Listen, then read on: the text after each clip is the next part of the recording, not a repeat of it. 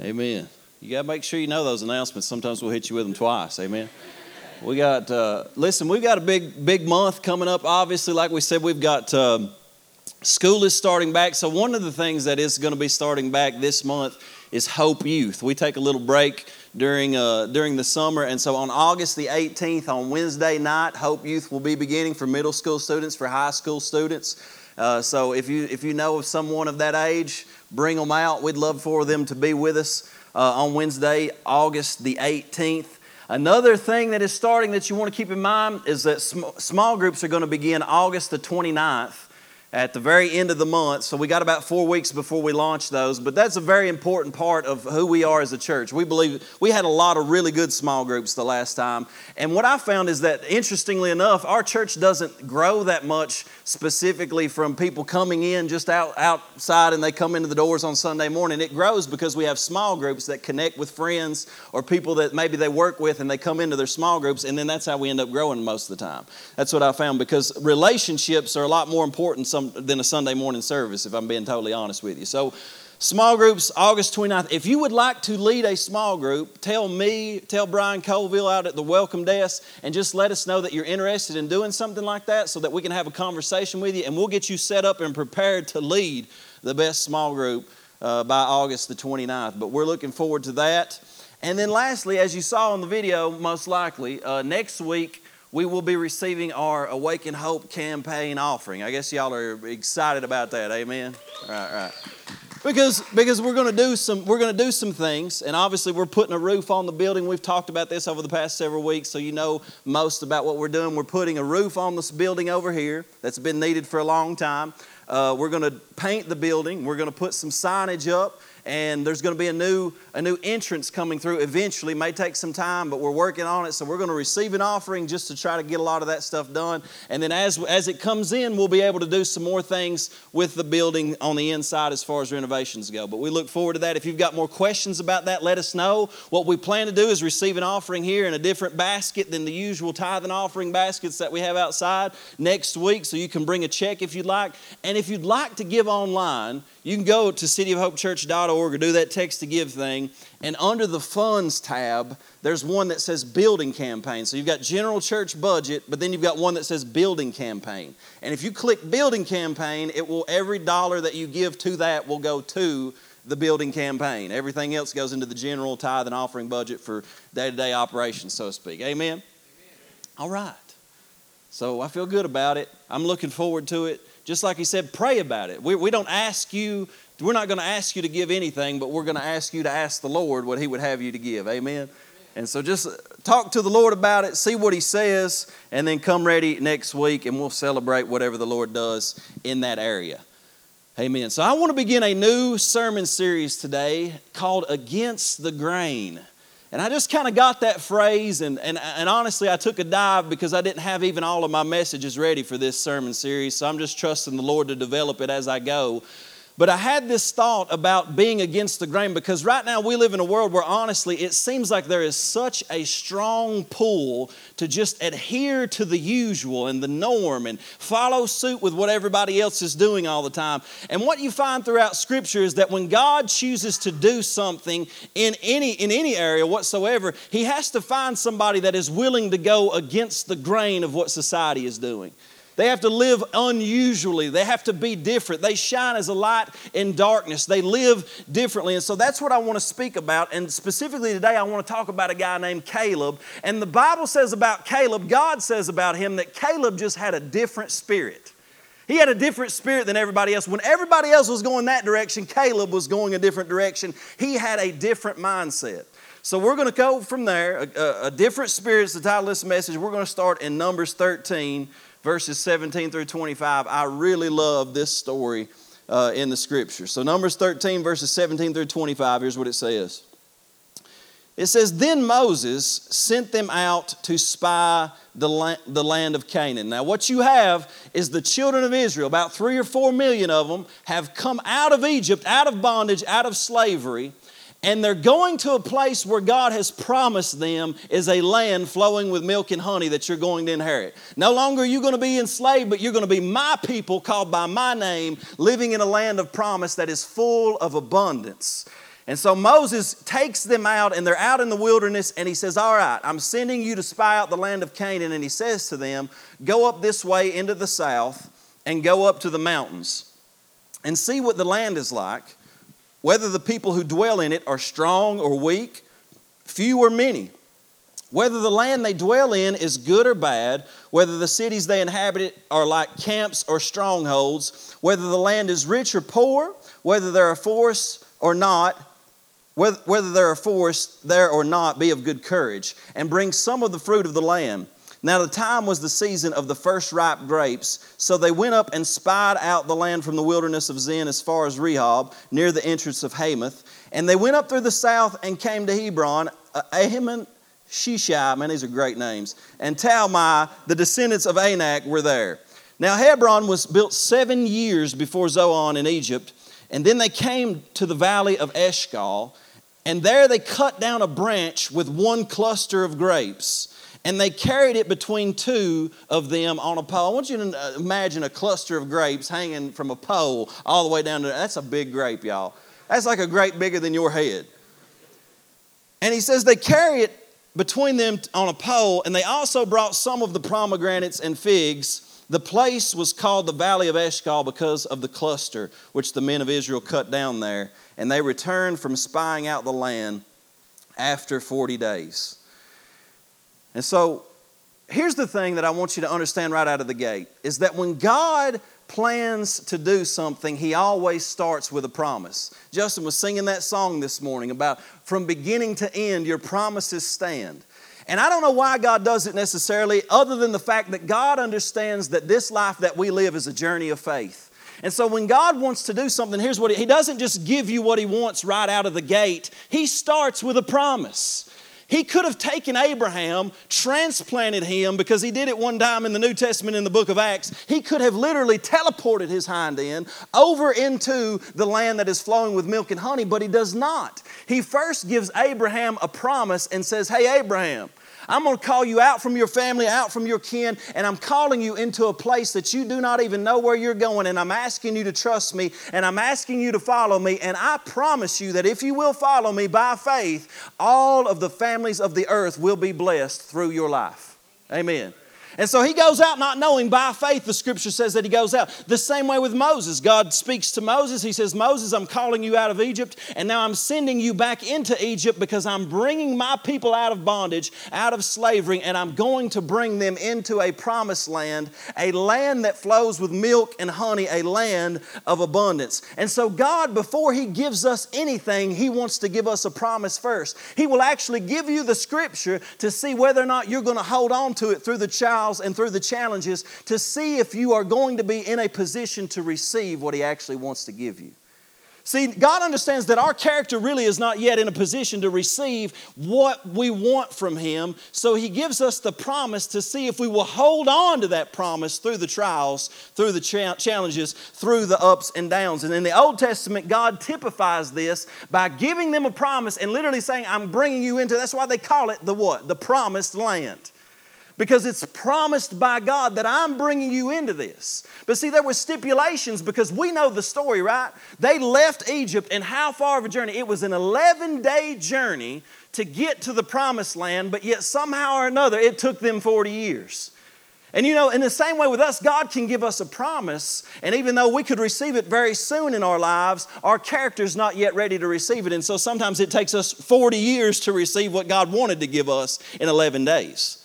And so he demonstrates this, and here's what I want you to understand is that the promises are essential in your life. In 2 Peter uh, chapter 1, verses 2 through 4, notice this. It says, Grace and peace be multiplied to you in the knowledge of God and of Jesus our Lord now, when we talk about the provision of God, first of all, I want you to understand that the provision of God is in abundance. When He says grace and peace, He doesn't say let it be added unto you, He says let it be multiplied unto you. I want peace multiplied in your life so that when the world is going crazy and the news stations that you watch are causing you to lose your mind, peace will be multiplied in your life. Not added, but multiplied. There's an overabundance of God's provision that He has for us if we're willing to receive it. But verse 3 says, His divine power power has given us all things that pertain to life and godliness through the knowledge of Him who has called us by glory and virtue. He's saying that uh, what Jesus has done on the cross, His divine power has been released, and every single thing that you have need of right now has already been purchased for you at the cross in Christ Jesus. He's given you everything that pertains to life and godliness that you have need of. Listen, when you look at God and His abundance, there was never a time that somebody came to Jesus and He said, I don't have enough. Whenever they were hungry, there were 5,000, they had a couple of loaves of, or a loaf of bread and a few fishes, and God fed the 5,000 and took up 12 basketfuls of leftover. There is abundance and more than enough for you, I, and everyone else in this county and world when we come to God as our source. Now, if you look at the government as your source, if you look at the medical profession as your source, or your own job as your source, then that may get you into a pickle. But when you begin to understand that God is your source, the world can take things from you, and God can open doors that no man can shut. See, we've got a source that doesn't run on this same economy, it doesn't run on the same world system, and it is God Himself. And so He says, This is the source, and He's given us all these things. But I love what verse 4 says it says, By which have been given to us exceedingly great and precious promises, that through these you may be partakers of the divine nature. Did you just hear that? He's saying that you can receive the promises of God and you can become a partaker of the divine nature. That means that when you grab a hold of the promises of God in your life, you grab hold of the Word of, the, of God, He actually begins to make you more like Himself. You become more and more like God. That's the end goal of His promises. And it says, having escaped the corruption that is in the world through lust. So, everything that God has for us, the provision that He has for us, it comes simply through knowing Him and receiving His promises and holding on to the promises of God. Number one, if you're taking notes, number one is God's provision is in His promises. Everything that God has for you is already written down in Scripture, and it's up to us. We have the responsibility to dig into the Word of God to see what God says about our lives so that we can receive the fullness of what God wants to do. And so you ask yourself, because you know, I don't know, back in the day, you know, if you sung those old hymns, you sang about Beulah land and the promised land and all this stuff, what people always sang about the promised land being was going to heaven, right? Where it, it typifies going to heaven. When we die, we're going, and thank God that when we die, we're going to heaven. Amen. That is a very good thing thing. But the promised land does not necessarily typify just going to heaven. The promised land typifies all of the promises of God being fulfilled in your life here and now. What does it look like if the promises of God are fulfilled in your life? What does it look like if the promises of God are fulfilled in our community? What's it look like if a church and a people of God say, you know what, we're not going to live by the dictates of the current mindset of everybody in Clay County or everybody in the world or what the, the, the governor says or whoever else, what everybody else says. We're going to set that aside. We're going to go to the promises of God and we're going to allow them to dictate what our life is going to look like. See, his provision is in these promises. And this is why the scripture says in 2 Corinthians 1, verse 20, no matter how many promises God has made, they are yes in Christ. And through him, the amen is spoken by us to the glory of God. He's saying no matter how many promises God has made from the beginning of Scripture to the end, he says, in Christ on the cross, Jesus has said, because when you ask the question, but is this promise for me? Is it for my family? On the cross, Jesus said, it is finished. Yes, these promises are for you. And therefore, we utter the amen back to him to the glory of God. We say, God, this is what your word says, and so I'm responding, so be it in my life. When you sing the promises of God on Sunday, when you hear these promises in Scripture, when you read these, you should say, Amen, so be that word in my life.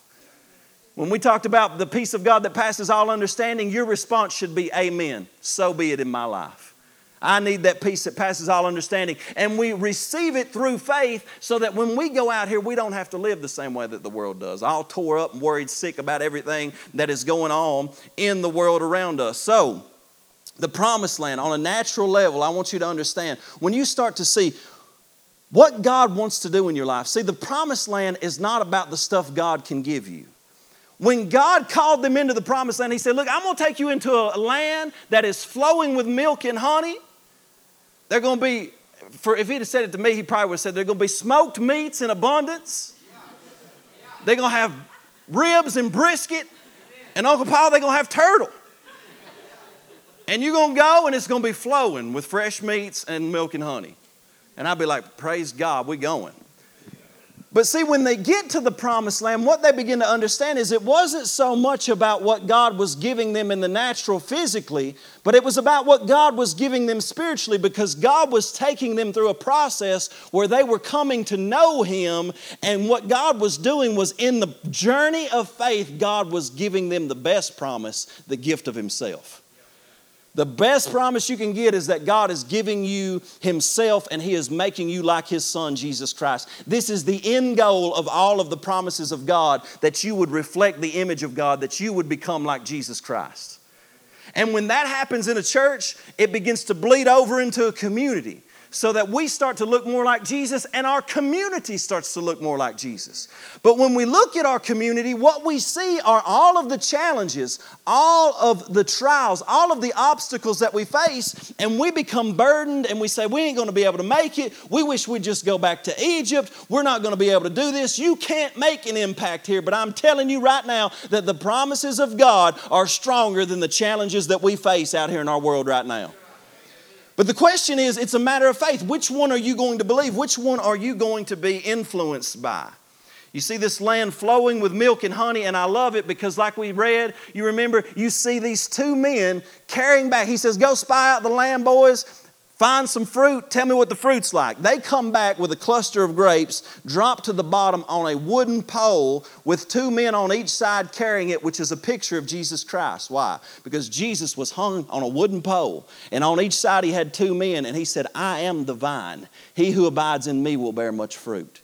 That promised land is a picture of the fulfillment of Jesus Christ in your life when you go in. So look, it's like a man, it's like, here, here's, here, you say, what is this on a natural level, Clay? It's like me spying out the land. I go and I open my Bible up and I'm spying it out. I'm like, boys, that's good fruit. What if God was to do that in, my, in the church? And what if God was to do that in it? And I spy it out and I bring it back to you and I say, here's what the potential is in God that I just spied out in the scripture. This is what you can have if you're willing to walk with me into the promised land. And the promised land is Christ Himself. And He has said, This is already available to you. It's your inheritance. All of the promises are yes. All you got to do is say amen and start to walk with me. Man, that's a good word right there. And this is why when He speaks to Joshua, God says to Joshua in Joshua 1 3, every place that the sole of your foot will tread upon, I have given to you, as Moses said. What he's saying is, is when you open your Bible, what are you doing? You're starting to tread into some of those promises. When we sing it out here on Sunday and we sing out the promises of God, we're stepping into some of that land. And then we begin to activate it by, by moving into it. But see, if you ain't going to step into it, you're not going to inherit it. God says all of that land is yours, but you won't have it unless you step into it. Amen. You got to pick up the word of God, say, This is for my life, and I'm moving into it. And this is why he told Joshua, the book, this book of the law shall not depart from, right? He said, This book of the law shall not depart from your mouth, but you shall meditate in it day and night, that you may observe to do all according to all that is written in it, for then you will make your way prosperous and then you will have good success. He's saying this is how you're going to tread into this territory. You're going to have this book of my word in your mouth and in your mind. You're going to speak it. It's going to be in your heart. You're going to meditate in it. And it's going to become a part of who you are so that you will walk into that promised land and inherit what God has given you. I love what Obadiah 117 says. It says, On Mount Zion, at least you'll know one verse from Obadiah. Amen. On Mount Zion there shall be deliverance, and there shall be holiness. The house of Jacob shall possess their possessions. I thought to myself, how could you not possess your possessions? If it's one of your possessions, how do you not possess it? But what he's saying is, it's almost as if somebody has bought me all kinds of things. As if Dan Gay or somebody has bought me a boat, but he put it out in a, in, in, you know, in a garage somewhere and put a lock on it, and he gave me the key. And I say, you know, well, Dan bought me a boat. It's sitting out there in, in, in the garage. I've got the key, but I just can't use it. Well, why not? I don't know. I just, I just can't use it. You got to use that key, go out there, access that boat, and say, I'm going to possess my possession. I'm going to possess my possessions because God has paid for you to have so much peace that passes understanding, joy that's unspeakable and full of glory, to be filled with the Spirit of God, to be able to have a word in due season to people in our community that are broken and weary and do not know Jesus. It is your possession and your right as a Christian to have a word flow out of your mouth that breaks their heart and brings conviction and repentance so that they could know Jesus. That's your possession. But will you walk in it? Will you allow God to move in your life through that? Because the problem was is that we're talking about going against the grain, and the grain is this. The grain is that no, I ain't, I ain't trying to step in all that because that looks hard. That looks difficult.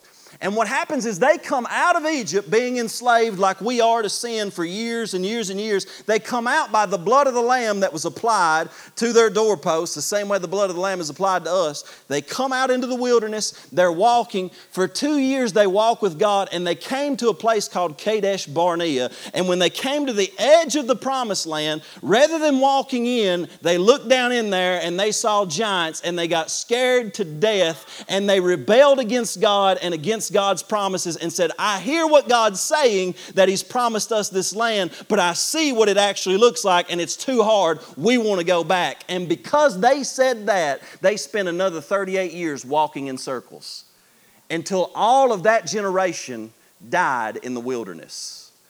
Man, can you imagine what God wants to do in our region? But generation after generation has died trying to pursue what God wants to do in our region because they never fully believed the promises of God. They were never really willing to submit their lives to God and walk into it and say, you know what, we need to see this place turned around for Jesus. We need to see people come to Jesus. We need to seek to preach the gospel wherever we can and love as many people as we can to bring transformation in this area. And see, when he brings them out, I love it because he brings them out of Egypt. Egypt in, in the Hebrew is Mitzrayim, it means double stress.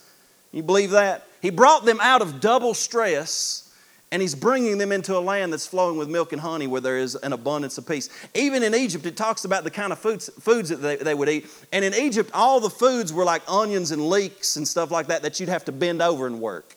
But when you go into the promised land, all of the foods were pomegranates, figs, stuff that were on vines that you can just stand up and pick. It's not, it's not labor, it's not toil. It's easy. You're not bent over all the time, but you're looking up in order to receive the fruits that God is trying to give you. But see, He's given us a finished work. And this is why Moses says in Numbers 13, verse 1 and 2, it says, And the Lord spoke to Moses, saying, Send men to spy out the land of Canaan, which I've given to the children of Israel. From each tribe of their fathers, you shall send a man, every one a leader among them.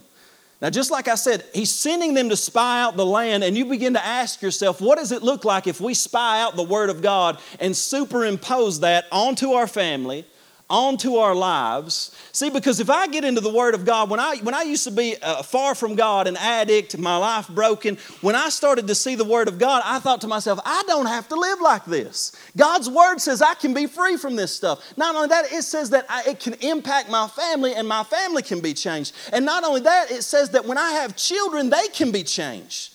They can follow Jesus and I can break generational curses. And so, what does it look like when you start to impose the promises of God on your life? See, their problem is, is they were supposed to see the goodness of God in His promises, but all they saw were the challenges.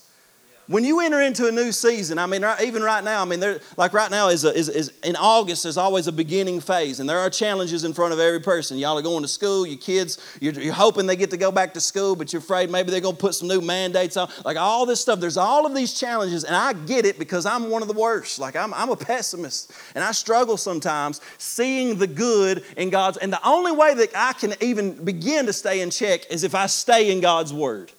I got to be honest with you. Because I will look at the challenges and I will look at the world and see what people are saying, and I will quickly allow it to bring me down, and I will begin to doubt, I'll begin to be afraid. But when I get in God's Word and I grab a hold of a promise, all of a sudden I begin to say, you know what, this promise is stronger than what the world around me is saying. I'm gonna hold on to that, I'm gonna believe God in this situation. But see, they saw that, and the question is do you respond and do you function from a place of fear or a place of faith?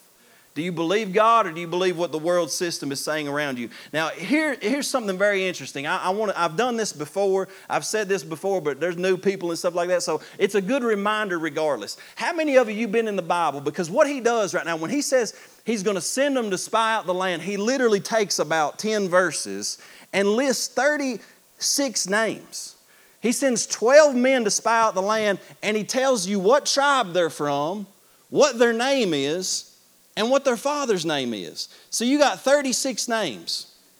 But here in Genesis 5 is actually just setting a precedent because have you ever read, have you ever read, like in the Bible, you go through and you're reading Bible in the year and you read genealogies and you're like, man, what in the world? I mean, I got to skip these genealogies.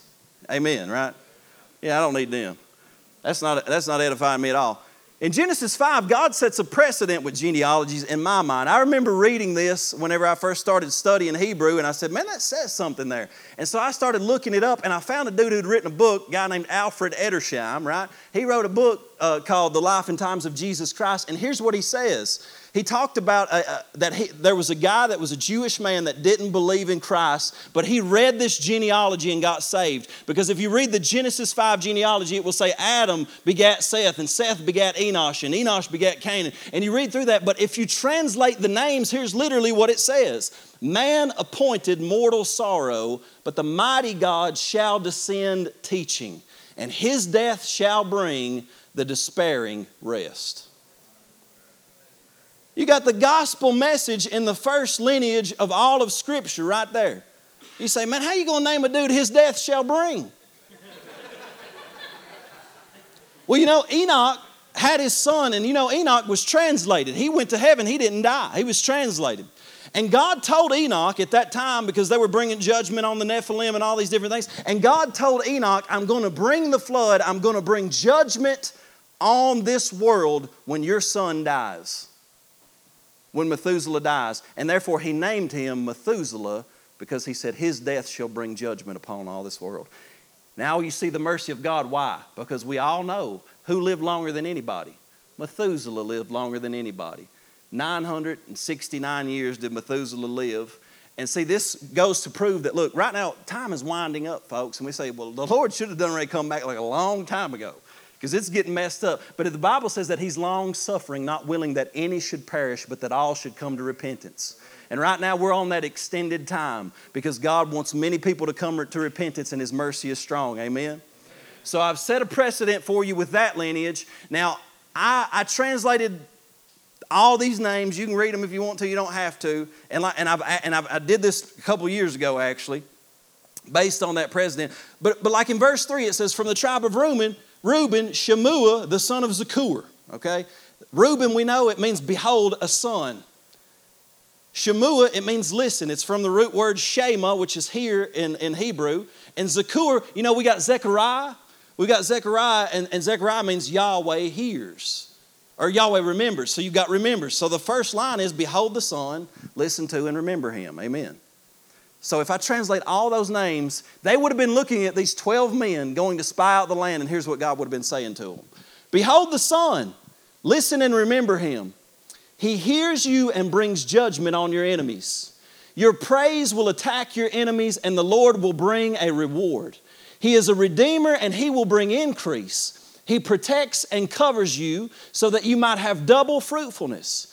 Salvation shall be established and propagated. The Son of my right hand will deliver, preserve, and heal you. You shall dwell in the fortune of God, enjoying his friendship and secret counsel. I love that. As your fortune in God is increased, he will cause you to forget the pain of your past. The family of God shall be vindicated, and God will cause them to deal bountifully with others.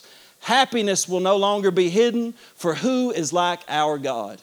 Your struggle caused you to hide, but now good fortune is added to you. The majesty of God has brought you out of depression and poverty, for you have been drawn out by Him. I know I read that and I'm like, oh, okay. God wants to say something to us, amen. But see, rather than seeing what God was saying to them, they only saw the giants. They spied out the land, and all they could see was the giants. They couldn't hear what God was saying to them. And what you need to understand, number two in your notes, is that our destiny is found in who God says we are. And this was what God was saying about them right there, written in their very names. And see, this is why when you die at the end of this life, God is going to give you a white stone with a name written on it that only you know and only He knows. And it's a name written that was, that was given to you based on your relationship with Him because He gave you battles to fight. And whether or not you conquered him determines what your name is. But see, he's already spoken that name over you.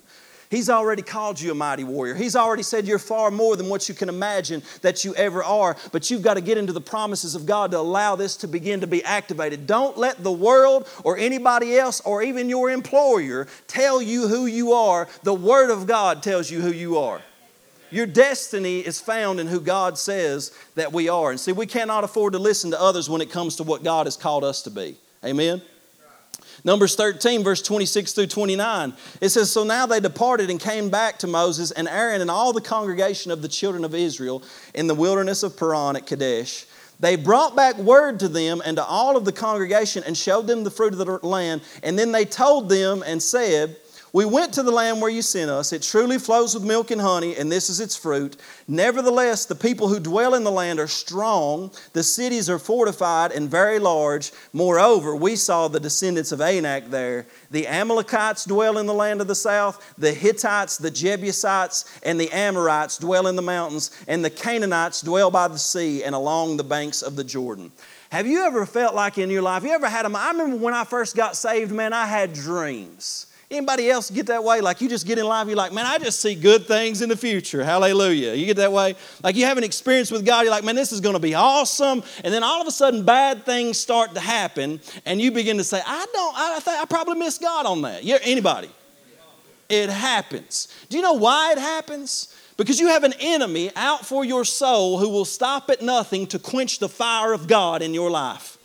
He's working full time to make sure you have no hope, you have no faith, you ain't moving forward, and you're not sharing Jesus with anybody, so that you'll just shut up somewhere and be depressed and in a terrible mood and afraid to open your mouth. Amen. This is what the enemy wants to do. But God's put a fire in your heart, and you've got to be sure to make sure that you are paying attention to what He says, because when they look, they say, Boys, it's a good land. Yeah, it flows with milk and honey. There's all kinds of promises out there. But when we looked in there, there were the Hittites, the Amalekites, the Hittites, the Jebusites, Amorites, all these people. You look at those names in the Hebrew, I know I'm bringing it out today, y'all. Praise God. Real word studies. If you look at them in the Hebrew, let's look at it. Amalekites means toilsome labor and severe work. Be a great name for a people. Hittites means shattered, discouraged, terrified. The root words breaking down. Jebusites means to tread down, trample, and even to dishonor because it's under his feet. It means to dishonor. Amorites, it means it's literally a talker or a sayer. It can also be signified as the accuser. And then the Canaanites, it means literally traffics humiliation, which is a crazy name for a place. And it, it can cause loss of self respect and dignity and identity. So the point being is when you got a promise from God, Satan's going to come in. Here's what he's going to do. He's going to make you think, you know what, that work that God is calling you to, it's going to be too hard for you. You ain't going to be able to do it. And then he's going to try to discourage you or terrify you to the point that you feel treaded down, trampled, and ultimately dishonored. They just say, you know what, you're junk, you can't move forward like that. And then he's going to talk and say as much as he can, accuse you. I'm telling you, when I wake up on Sunday morning, sometimes I get the devil in my ear saying, Who you think you are getting up preaching this morning? He's going to accuse you.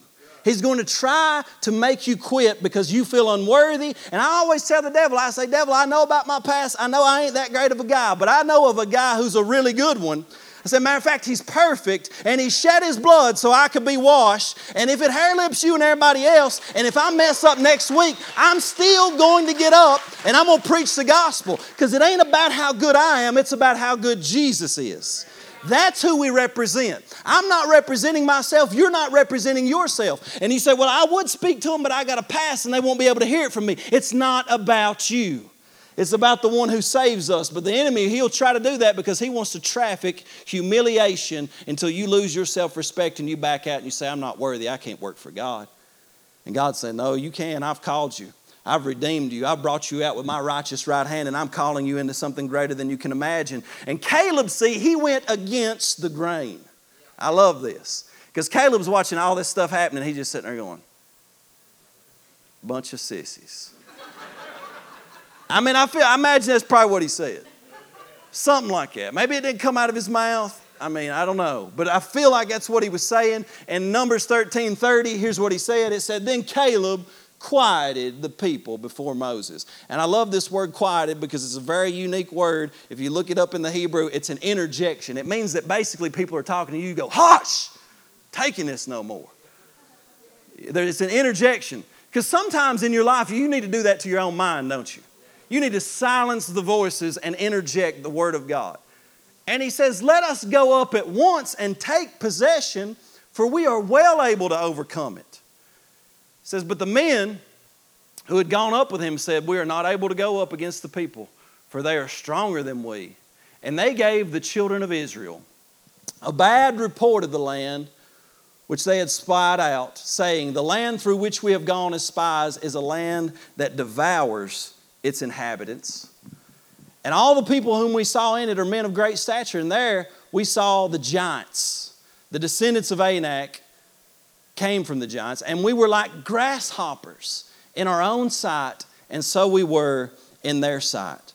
So he quiets everybody. He says, You know what? I don't care what's down there in the promised land. I don't care what kind of giants. I don't care what kind of devils they are. We've got a promise from God, and God has told us that we could go in there. But see, the children of Israel, they're going with the grain. You know, do you know that it's easier to just bow down and give up? It's easier to just say, you know what, forget it. This is going to be too hard. We just need to let it go. It's, I mean, but Caleb said, no, God has given us a promise, and we're well able to overcome it. We need to rise up at once and possess this thing. Forget about the giants. We're standing on the promises of God. But see, they brought a bad report, and my question to you is, what kind of report do you bring? Even whenever you're giving prayer requests, what kind of report do you bring? Do you have faith behind the things that you are saying? Or are you literally just saying stuff to be saying it because at the end of the day, you're already defeated? You say, We ain't gonna be able to overcome this. This is too bad. This is too heavy. This is too strong. The diagnosis is too bad. There's no way that we're going to overcome this. And see, we cannot allow ourselves to be shaped by the circumstances of this world around us. We've got to be shaped by the promises of God. And we can't fall into this place. I know sometimes in the southeastern Kentucky town, what you have is people who, honestly, if I'm being truthful, sometimes you got people that don't want you to do any better. They just assume pull you down. They don't want to see you succeed because they're eat up with this attitude, this poverty mindset where they don't want to see anybody advance and excel. But I'm telling you right now that we're in good company because Caleb was in the same kind of company. When God was saying, y'all need to move forward, they were saying, nah, we're going to pull you down. And, and, and Caleb said, all right, well, if that's how it's going to go, just, just wait a minute, we'll see how it opens up because it doesn't end up for the ones that were negative. But here, I was reading something actually a couple years ago. I was reading a book by Carolyn Leaf, right? She's a, she's a neuroscientist. Really interesting. And she was talking about how that the majority of your inner consciousness is negative self talk. So when you grow, when, when, you when you wake up in the, in, the, in the morning, the grain of your mindset is negative self talk. Is there anybody in here that wakes up and they're just like, as soon as they just wake up, they're like, man, you're awesome. It's going it's to be a good day. Hallelujah. Like Jeremy Baker, maybe. Everybody, everybody else, I don't know. You, you're probably going with the grain. Like for me, I've got to exercise a lot of energy and effort to stay positive. I'm just being real right? I need the Word of God to stay positive. I need, I need to go back to Jesus because I'm just not a positive person. uh, can we be real this morning? So I need the Word of God to keep me in a state of positivity because there's this negative, there's this inner critic in my mind always telling me, no, it ain't gonna work out, it ain't gonna go well. And it tells a story. And what this neuroscientist says is she says, you wake up with this negative self talk, this inner critic that tells you a story, that shows you a future. And before long, you begin to believe it to the degree that it starts to dictate your emotions. And then when somebody tells you a positive story, you reject it because it doesn't line up with your negative narrative. You believe that? So somebody, I know people. I can tell them, listen, God wants to do amazing things in your life. God wants to do this. God will set you free from that. We can pray, we can believe. I'll stick with you. And they're just like, no, I don't know about that. Because they've got a, they have something in their mind. They've already told themselves a story. And they have believed that story. And the only way you're going to do that is you have to say, no, that is a lie.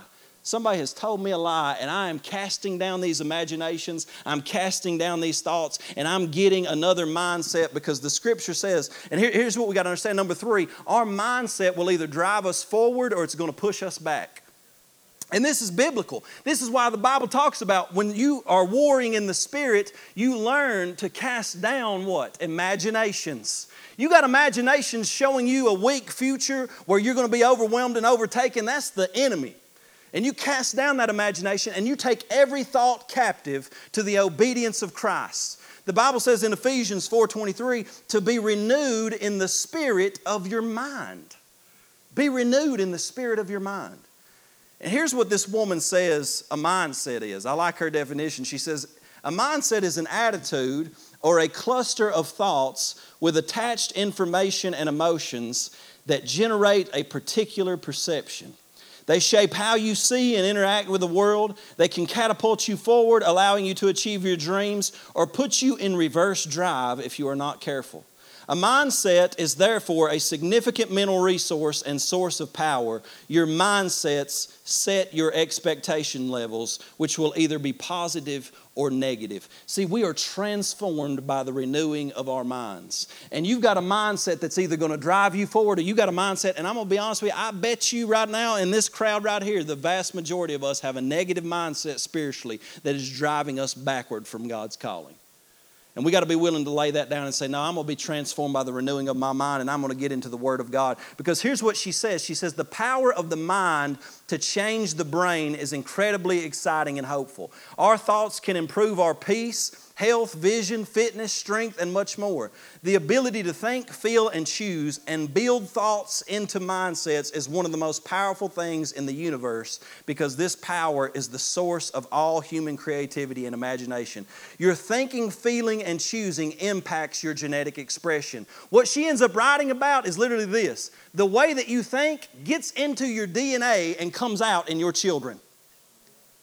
That scared me to death. I thought to myself, maybe that's why the Lord's made me infertile for a season. That's not even a good joke. But I mean, you, you got these thoughts that come through your mind.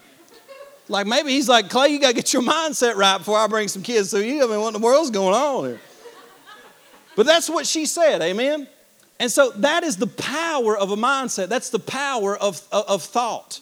That's the power of these things in our minds. And so the renewed mind sees the world as Jesus sees the world. Caleb didn't see the circumstances, Caleb didn't see the giants. He saw them, but he said there's a greater reality. The promises of God is stronger than that. And so here's what it says in, in, chapter 14, verse 1 through 10. It says, So all the congregation lifted up their voices and cried, and the people wept that night. Literally, they're sitting on the edge of the promised land, but because they've got challenges, they start to cry.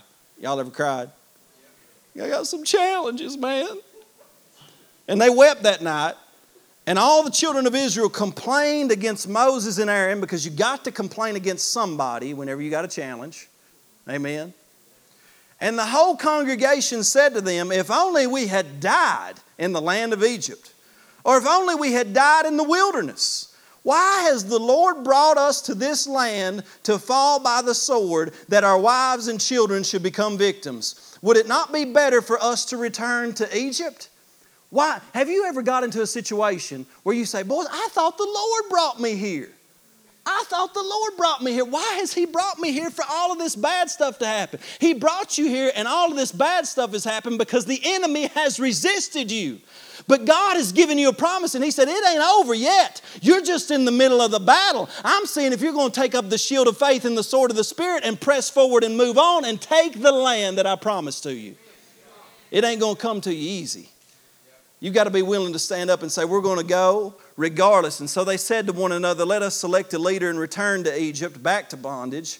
And then Moses and Aaron fell on their faces before all of the assembly of the congregation of the children of Israel. But Joshua the son of Nun and Caleb the son of Jephunneh, who were among those who had spied out the land, they tore their clothes. And they spoke to all the congregation of the children of Israel, saying, The land we passed through to spy out is an exceedingly good land. If the Lord delights in us, then he will bring us into this land and give it to us, a land which flows with milk and honey. Only do not rebel against the Lord. See, they have rebelled against the Lord in their unbelief. They've rebelled against the Lord because they do not believe the Lord. He says, Nor fear the people of the land, for they are our bread. Their protection has departed from them, and the Lord is with us. Do not fear them. And all the congregation said to stone them with stones. Now, the glory of the Lord appeared in the tabernacle of meeting before the children of Israel. See, Joshua and Caleb, they got a different spirit. And they said, if God delights in us, we're well able to take care of this land. So, what they're focusing on is God's love for them, God's promise in their life, while the rest of the congregation is only focusing on the obstacle. They ain't prayed a prayer, let me give you a little tip right now. When you're making decisions, regardless of what it may be in your life, do not take advice from someone who is not praying and seeking the Lord. That's like the simplest thing ever. But yet, I, I fail to understand how so many Christians take advice as if it has the authority of Scripture from men and women who don't even know the Lord. Amen. I'm glad I released that this morning. I feel better. He says, They are our bread. I love this because it brings me to the fourth point that faith enables us to see challenges as nourishment. When you see a challenge and an obstacle, if you think like the children of Israel, what you'll think is, well, we can't overcome that. We just need to go backward. We need to move backward. We're not going to be able to overcome this. We need to, we need to forget about that. We need to just ditch that plan. But see, when you think like Caleb and Joshua, you look at it and you say, oh, oh, a challenge, some giants this is actually going to make me better because God's going to enable me to, to defeat this enemy. And on the other side, I'm going to be stronger than I was in this position. So you start to see your circumstances as something that is just going to bring nourishment to you. It's your food, your challenges that God, look, God allows challenges in your life. Sometimes we wonder why, but let me tell you something. If you're a Christian and you bow down at every type of adversity and you say, Well, I can't believe God would allow this, you're going to have a struggle in this life because God's going to allow more than you can imagine because His end goal is never your comfort.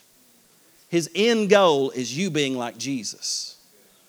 And so he'll take us through a lot of different things, and he's looking to develop our faith and our trust in him no matter how hard or difficult it gets. But you know what they said whenever they say something positive? Let's stone them boys. And it's the same way today, isn't it? A lot of times when you see people that have vision and they want to excel and they want to move forward, what does it do? It brings out all of the naysayers and they begin to cast stones at those people because they don't want nobody moving forward. Because if you move forward and excel and actually do something good, that's just going to make me look bad. Amen. That's a good word. And so I love what it says in chapter 14, verse 24. But my servant Caleb has a different spirit and he has followed me fully. I will bring into the land, and his descendants shall inherit it. And for 38 years, listen, the sad thing is this Caleb and Joshua's faith was not enough to get them into the land at that point because of the unbelief of the rest of the congregation. God was unwilling to take the entire congregation into the promised land. So they walked around 38 years until all of them died off and the only two that were remaining of that entire group were Joshua and Caleb, and God kept them alive because of their spirit. He said, They're going to go into the promised land. The rest of them ain't going to make it in because they didn't have the faith for it, they didn't have the ability for it. And so Caleb was 85 years old at this point. He was 40 whenever they first spied out the land. Now he's 85 years old, y'all. Anybody in here 85? He's 85 years old. I love what he says. I know I've read a lot, but I, I got to read this. Joshua 14, 7 through 12, he said, I was 40 years old when Moses, the servant of the Lord, sent me from Kadesh Barnea to spy out the land. And now he's 85. And I brought back word to him as it was in my heart. Nevertheless, my brethren who went up with me made the heart of the people melt, but I wholly followed the Lord my God. So Moses swore on that day, saying, Surely the land where your foot is trodden shall be your inheritance and your children's forever, because you have wholly followed the Lord my God. He'd been waiting 45 years on his inheritance. And now, behold, the Lord has kept me alive as he said, these 45 years, ever since the Lord spoke this word to Moses while Israel wandered in the wilderness. And now here I am this day, 85 years old. As yet I am as strong this day as on the day that Moses sent me. Just as my strength was then, so now is my strength for war, both for going out and for coming in. Now, therefore, give me this mountain of which the Lord spoke on that day. For you heard in that day how the Anakim were there, and that the cities were great and fortified. It may be that the Lord will be with me, and I shall be able to drive them out as the Lord said. And Joshua blessed him and gave Hebron to Caleb, the son of Jephunneh, as an inheritance inheritance. Hebron therefore became the inheritance of Caleb, the son of Jephunneh, the Kenizzite, to this day, because he wholly followed the Lord God of Israel. And verse 15 says, And the name of the Hebron formerly was Kirjath Arba. And notice what it says Arba was the greatest man among the Anakim. And so, what you have is a man, Caleb, who, while everybody else is getting old, somehow God just keeps his strength. I'm telling you something, it's, it's like Drusy Brown. She got more strength than all of us young people. I mean, the woman can go wide open and just keep working. It's like God has sustained her in a supernatural way. And God can sustain you in a supernatural way if you're willing to do His work. And this man lasts another 45 years waiting on the promise of God. He gets 85. He said, Boys, I'm as strong today as I was when I was 40. And he says, Give me this mountain right here. And you know why he asked for that mountain? Because it had the biggest giant on it.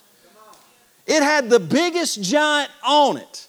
It was named Arba because he, he was the greatest giant of land. He didn't say, Oh, that's a big giant. I'm 85. Let's let one of these young boys go get it. He said, No, give me that mountain right there.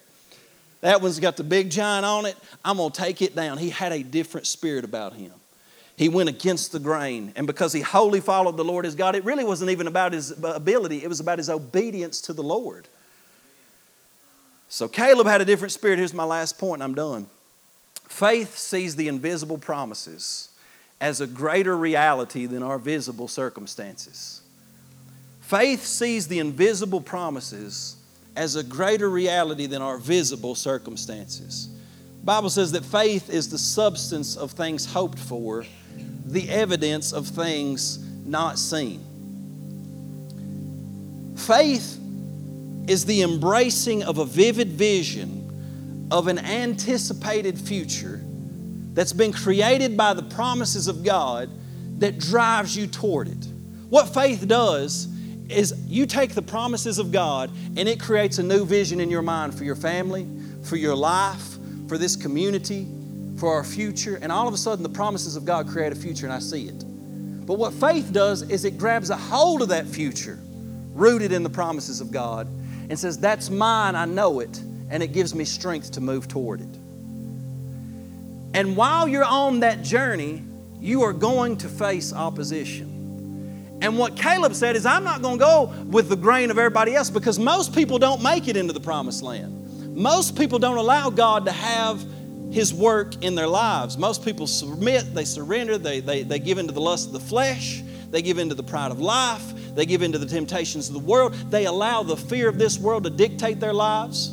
I was watching a video of a of a, of a guy that basically is a head operations at CNN, and he didn't know a video camera was on him, but he ended up making this statement. He said, Fear sells. And people are listening to a media machine that has no interest in telling you the truth. They don't have the truth. They're God. They don't believe God's word. And you think they're telling you truth and you listen to them, and their end goal is to make money, and they say fear sells. We don't sell fear in the church of Jesus Christ.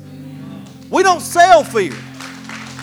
We don't operate under the spirit of fear. God has given us power and love and a sound mind. And I'm telling you, you got to be careful to what you are listening to on a daily basis because it will pull you down and away from God's calling on your life.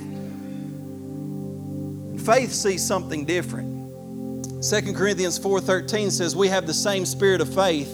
According to what is written I believed and therefore I spoke. We also believe and therefore speak.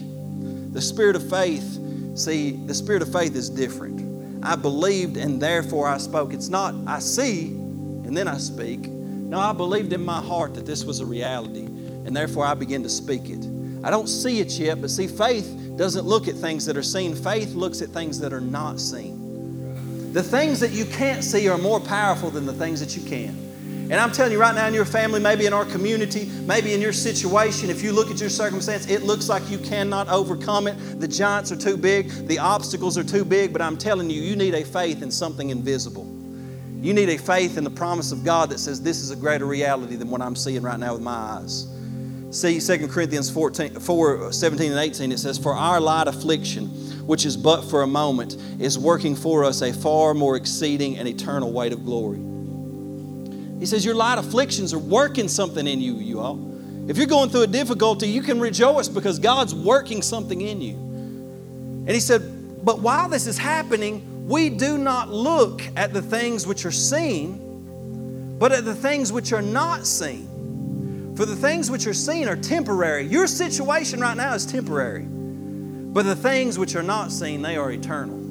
The promises of God will stand from beginning to end, as the song we sung goes. They will stand from beginning to end. And see, it all works when your eye is on the invisible. What are you looking at? What do you see in your life? Is your eye on the circumstances of this world right now? Because if you look at it, son, it is crazy. I can spend about an hour and watch the news and be almost certain that the Antichrist is coming tomorrow. Amen. You just get all tore up. You're just like, oh my gosh, probably get my head chopped off next week. Right? And you get all these things that flood into your heart if you're not careful. But you go to the Word of God, you say, no, I'm, I'm going to stay rooted in that. Hard times are coming, yeah, but when they come, I'm going to be ready for them. When they come, I'm going to be ready for them because my faith is in something deeper than my circumstances. It's in the Word of God. And you got to ask yourself right now, what promises what promises are you relying on in your life? What promises are you rooting your faith in to say, God, I'm trusting you to get me through this? I want you to bow your head just for a moment. Because right now, the, the promise that some of you have got to understand is the greatest promise is that if you would believe in the Lord Jesus Christ in your heart, that He was raised from the dead, and confess with your mouth that He is Lord, the scripture says you would be saved. And that doesn't mean that you're just going to go to heaven when you die. It means that right now God puts a new spirit in you. He regenerates you. He gives you a new heart. He gives you a new mind. And He says you're going to begin to live differently. And if you've not given your life to Jesus and this morning you say, I want to do that, I need to give my life to Jesus, I want to do like Caleb, I want to fully follow the Lord. Would you just, as an act of faith right now, just raise your hand for me? Let me see it. Say, I, I, today's the day I want to fully follow the Lord. I see a hand back there. Anybody else? Anybody else?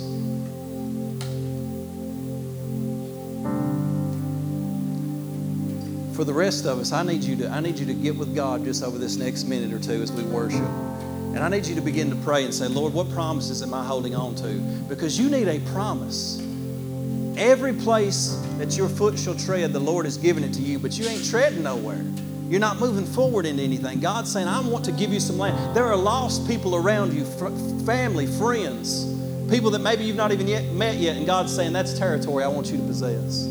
I want you to go in. I want you to bring the gospel to them. I want you to love those people. I want you to minister to them. And you're going to see this kingdom spread, this kingdom advance.